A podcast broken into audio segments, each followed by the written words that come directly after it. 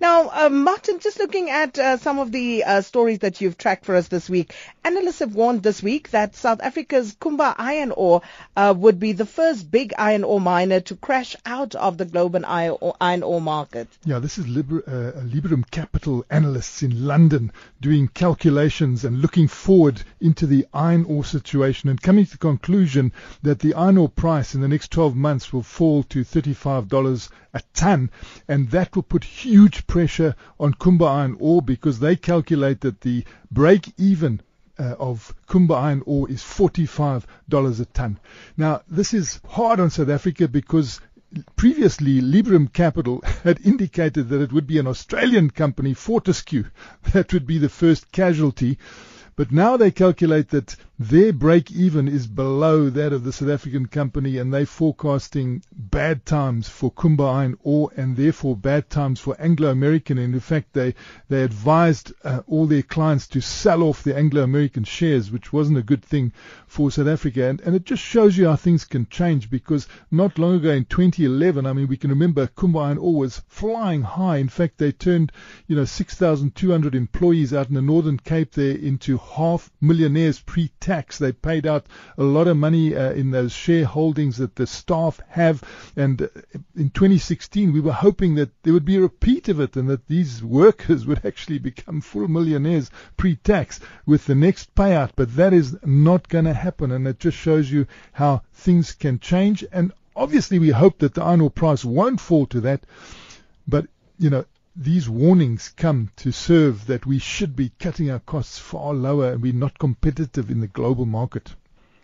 And then concern is also growing, Martin, that the low coal price will scuttle the rigid take-or-pay arrangements that Transnet currently has with coal exporters. Yeah, so our coal exporters have got agreements with Transnet. Transnet's borrowed a lot of money internationally, 37 billion rands worth, to expand the rail, and in exchange they say to the coal miners, look, we've got to have some certainty, so let's sign up these agreements. If our train arrives, you must fill it with coal. If you don't and we go, you still pay us. And this is haunting the people of Australia as well. You see that this take-or-pay arrangement that they've got in Australia is a lot of the coal companies are underwater with this.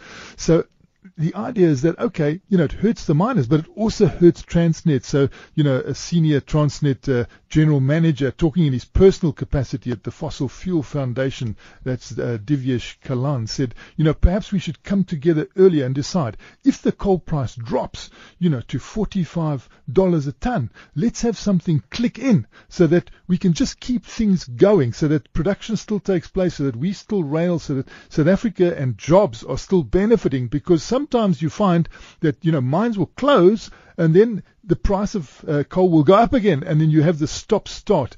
He's calling for some sort of a bridging arrangement that could be a benefit to the state in terms of Transnet, also to jobs, preserve jobs, and of course, we need those coal exports. It's a very important commodity for us, but going through a very bad time. And, he's talking $45 a ton. If it falls to that, we should really have an alarm bell going, but we saw that it actually fell to 49 tons this week, so it's pretty harsh.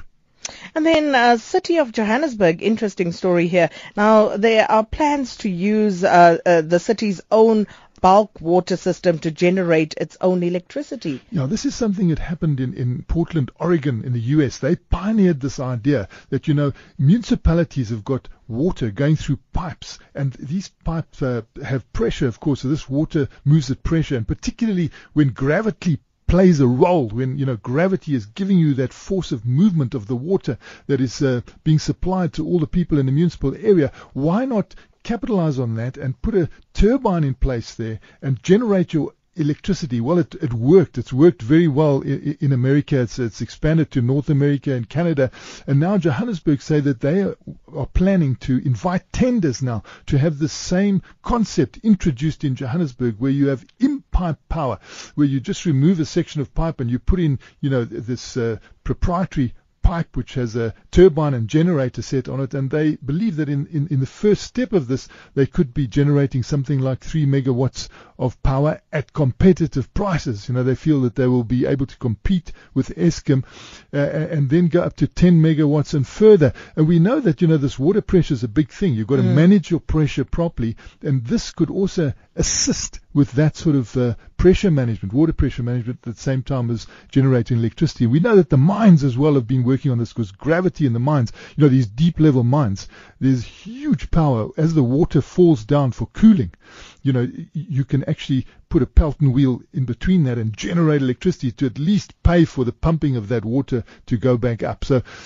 you know, the crisis in electricity in South Africa has actually got people thinking, a lot of innovative minds getting together. And now, you know, Parks Tau of Johannesburg City Council has let it be known that tenders, he's preparing to issue tenders on this, and he has seen all the reference sites, and he's spoken to the National Energy Regulator of South Africa and also the Department of Energy. So it seems like it's fairly well in place. Well, interesting times. Thank you so much, Martin Creamer, publishing editor of Engineering News and Mining Weekly, and he'll be back with another edition of At the Coalface, same time next Friday.